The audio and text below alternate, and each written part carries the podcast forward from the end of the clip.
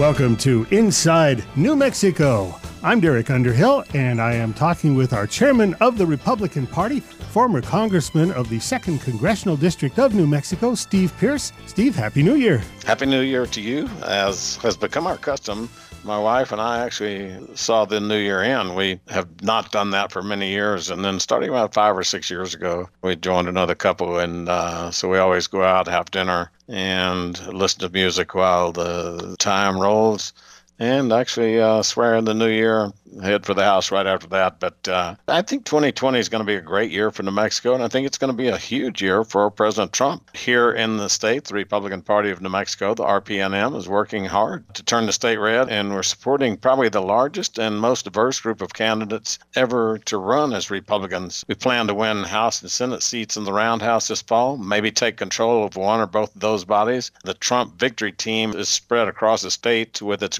grassroots campaign. We're going to be putting New Mexico in the win column for the president this November. We're also looking to gain a majority on the state Supreme Court. We've been working hard to recruit candidates for the court positions, both the appeals court and the state Supreme Court. And I believe that we have the opportunity, with people being concerned about crime, to pick up seats in these critical judge positions. If we're going to change crime in New Mexico, it's going to have to begin with our judges. And we also are launching the Republican Party new new website. Just go to uh, gopnm.org. You can get a wealth of information about our mission. You can listen to our Inside New Mexico podcast on the website. Also, please sign the primary nominating petitions for our Supreme Court positions. You can find those on the site. So, a lot of things coming up there, Derek, in 2020, all saying that it's going to be a banner year for Republicans. I'm sure by now most of our listeners have heard about the attack on our embassy in Iraq and about President Trump taking out General Soleimani. When I heard about our embassy being attacked in Iraq, First thing came to mind is, oh, we're going to have to evacuate the embassy. And I'll be darned if this president didn't stand up and say, no, we are not running away.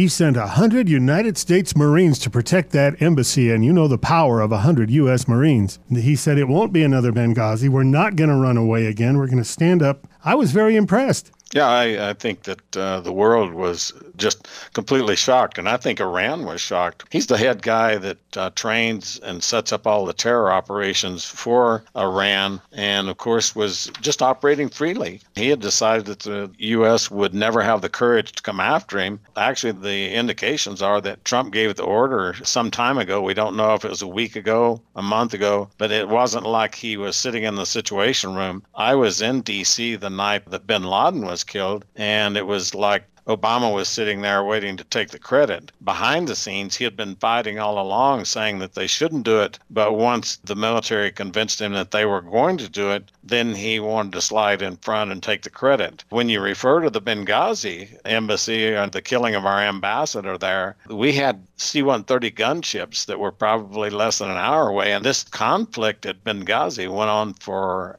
an extended period of time, I think maybe eight or 12 hours. So it wasn't like they were overrun immediately. And President Obama refused to send anyone to their aid. And this president, like you said, sent 100 Marines, but he also put another three or 4,000 people in the region to be on call. Since that point, Iran has said they're going to strike our targets and, and strike Americans around the world. And Trump says, I've got 52 sites already selected and they will be hit very hard and very fast. We will not respond in kind. We'll respond in much greater kind than what you hit us with. General Petraeus, I met him when I was in Congress. He was uh, in Iraq at the point when I met him, later became the head of the CIA. He was on CBS News, and his statement, I think, is one that is the biggest takeaway from the weekend. He said, again, this is General Petraeus, said it's impossible to overstate the significance of the Soleimani airstrike. He said that it was far bigger than the death of Osama bin Laden.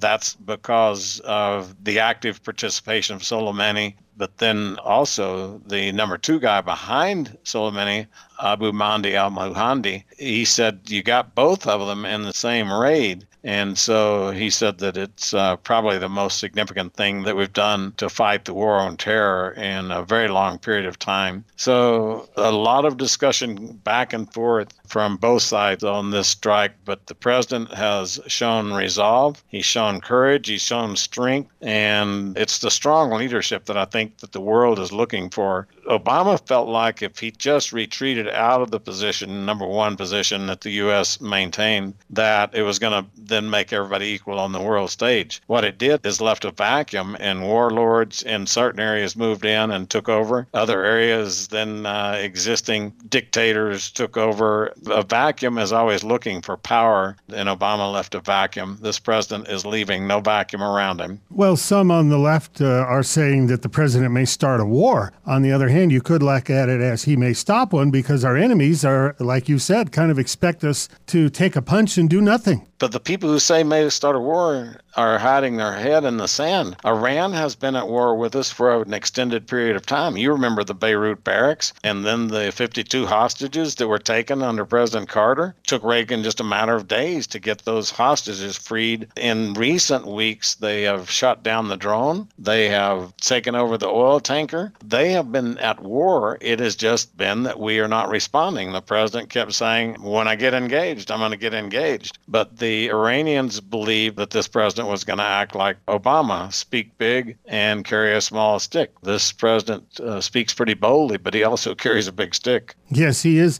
somewhat uh, Teddy Roosevelt esque, as it were. Yeah, yeah. he's uh, decisive. You know, I'm liking Pompeo more. I served in the House of Representatives with him. He's from Kansas, was a congressional representative from there, and then Trump picked him to be on his team and uh, Secretary of State now. So I think that he's doing a dramatically good job there. I just hate for people to say we're going to start a war. No, the Iranians are the ones poking us and provoking us to respond. And when we respond, then our own people come out and say the president is the terrorist.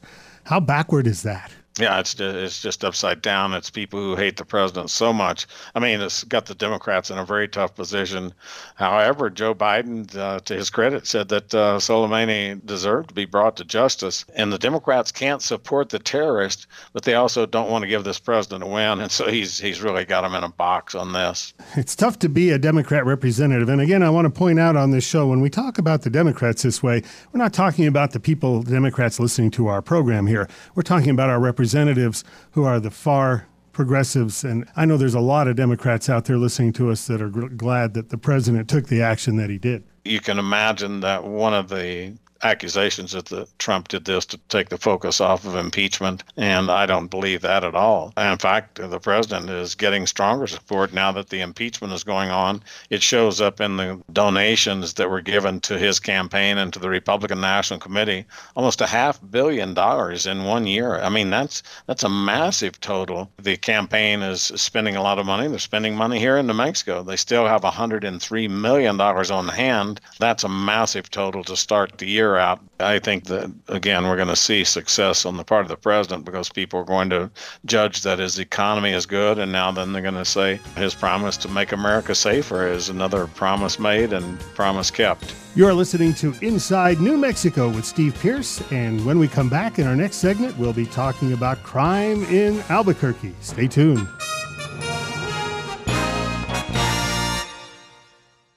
Attention, New Mexico veterans. If you were honorably discharged from the U.S. Armed Forces, you've earned state and federal benefits, and the New Mexico Department of Veteran Services is standing by to assist you. State benefits include a veteran's property tax exemption, education and training, and transportation services.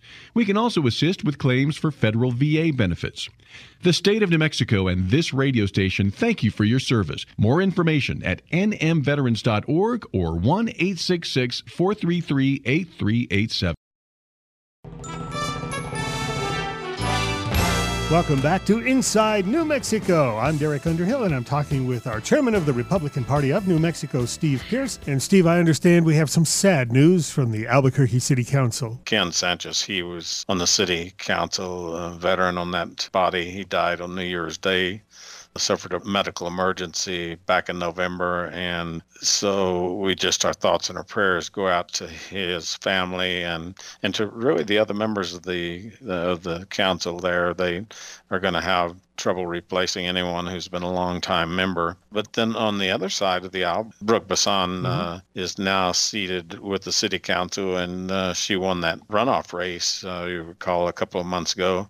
So that was a seat that the Democrats really were trying to get. Republicans had held it for some time, and uh, they just thought they could get it. But uh, no, Brook uh, ran a very good race and was victorious. So a sadness and then a new opportunity for freshman councilor there. The crime in Albuquerque just continues. 82 murders, I believe, in 2019, and already, as we record this, two in 2020 and it just doesn't stop. And nobody seems to be doing it. I know they have their 15 most dangerous criminals, but they get them and they let them out again. So, what do you think? The crime is just out of control. The poor leadership at City Hall is just refusing to acknowledge that uh, when you treat criminals with kid gloves, when you have a judicial system that won't hand down tough sentences, won't keep tough people in jail, then you're going to have crime because uh, people know that they can get by with it. Many of the police tell me that it's six or eight times uh, on many of the cases where they've arrested people and they arrest them over and over again. They're turned loose, and so it may be seven or eight, nine times before anything really happens. And by then, they've already formed such a life of crime that uh, the chance of rehabilitation gets smaller the deeper they get into the criminal life. Derek, just as we're talking about crime getting worse, then this new law that is very soft on crime takes effect last week it's going to allow judges to expunge records of criminals. The new law states that people convicted of serious crimes like robbery, auto theft, and assault can ask a judge to expunge their criminal record. That means clean it up, erase it. The convicted criminals can ask the court if they haven't gotten into trouble for several years, they were not convicted of DWI, sex offenses, crimes committed against children, or crimes that cause death. And you just wonder how in the world are we going to know when we take people to trial if they've shown a pattern or not? Your juries are not going to know as much as they should know when they start sentencing people. But again, when we just set a record year for 82 homicides in Albuquerque, the largest record ever, and a horrible record to have. Then we do this to where it's going to make it harder to get uh, convictions or serious time behind bars for criminals. So you just can't make this stuff up. Where are the concerns for the victims of these crimes? I'm not seeing that. Yeah, the state uh, is easy on criminals and hard on victims. And so, as Republicans, we always push a victim's Bill of Rights, but uh, Democrats are never going to let that through because the Democrat Party is basically controlled by two groups uh, the unions and the trial lawyers. And so, we're just never going to get anything that curtails their ability to get the most favorable treatment for their clients. Our governor, Michelle Lujan Grisham, is being accused of sexual harassment. What happened there? Well, James Hallinan worked for her in her campaign. I mean, we had the opportunity to work with him in some of the debates and things, so knew him personally. But he says that the governor poured water in his lap and then grabbed him by the crotch and said, Hey, we need to, whatever appeal that she was making to him and uh, the governor's office immediately said, no, that's not true. I did think it was interesting that later in the day they came out and said, well, the governor is known to have a good sense of humor and she's a practical joker. And there may have been talk going on that would lead someone to believe, but she never touched anyway. So anyway, you could see they were trying to walk back the fact that it just never occurred, uh, because I've heard that there are three or four people now moving forward saying, wait, the same thing happened to me. We'll see where it goes, but uh, I just think that we should have a full investigation. It should be a transparent investigation. No one should be above the law. And if she's guilty, then she should pay the consequences. I can only imagine if you had one for governor or even as our congressman, even if somebody said you did something like that, you'd be done. Yeah, yeah, it's uh, it's just a different standard, whichever side of the aisle you're on. If you recall, Senator Richard Martinez was arrested for DWI. We ran the story on that. One of the TV stations had him drunk and refusing to cooperate and saying, "What do you know who I am?" or whatever. He refused to step down or to resign Now then, he has drawn a primary opponent, Leo Jaramillo of Espanola. He's one of the Rio Arriba County commissioners. He says he's definitely going to take him on in the primary. So we'll see. But he's another example of somebody thinking they're above the law. He resigned from some committees. Seems like if he needed to do that, he should just completely resign. Yeah, you, you can't say, oh, well, I was just guilty enough to resign from a committee or two, but I'm not guilty enough to step down. You know, as we talk about this, and this segment has been a lot about the laws and the things that are encouraged by the laws, different Republican attorney generals around the nation are now saying that Bloomberg is secretly embedding an army of anti Trump attorneys inside state attorney general offices. That would be Democrat attorney generals who would be favorable to that. And it really raises the question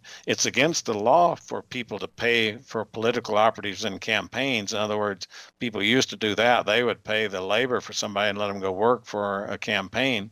Well, that's against the law. But now, then, the question is can a billionaire try to affect justice? These partisan attorney general employees are going to go after the energy companies and after Trump. And some have brought suit against ExxonMobil already and the Trump administration for different regulations that the, the Trump administration has rolled back.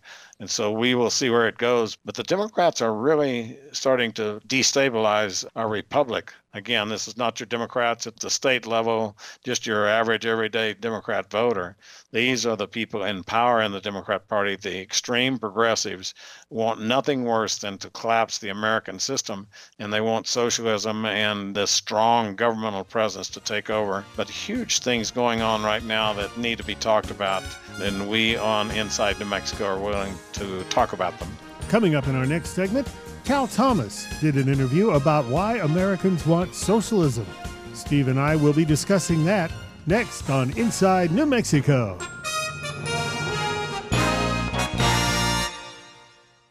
National Guard and Reserve members are true leaders, both in the military and in the workplace. They are highly skilled and get the job done every day. Employer support of the Guard and Reserve, ESGR, can help you recruit top notch service members to your workforce. Hiring Guard and Reserve members is good for your business and good for your community. Visit esgr.mil/employers to learn more.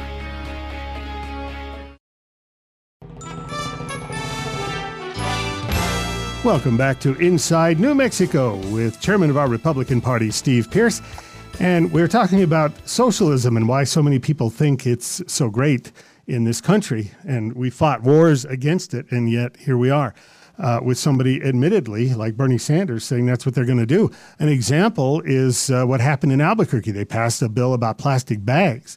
And they, here's the difference of how it should have worked, in my opinion. I think we all agree the plastic bags are bad. They don't break down.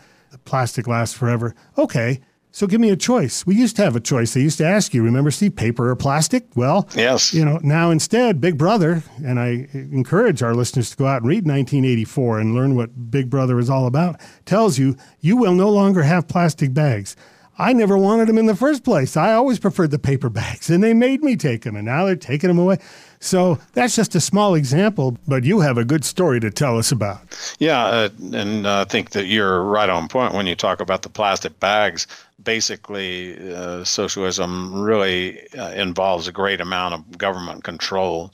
But the question that Cal Thomas deals with, and he actually goes on uh, Fox News to do this, he is saying why is socialism still so seductive to Americans, and then kind of goes into it he points out that about every generation we have this great flirtation with candidates, uh, usually in the Democratic Party, who are just outright socialist. Bernie Sanders is, is a confessed socialist. Senator Elizabeth Warren from Massachusetts, she doesn't self describe as socialist, but her policies always resemble those of Sanders, but then sometimes are more extreme than his. Now, it's interesting because Cal points out that uh, Sanders has the luxury of condemning millionaires and billionaires uh, from his comfortable life as a multimillionaire.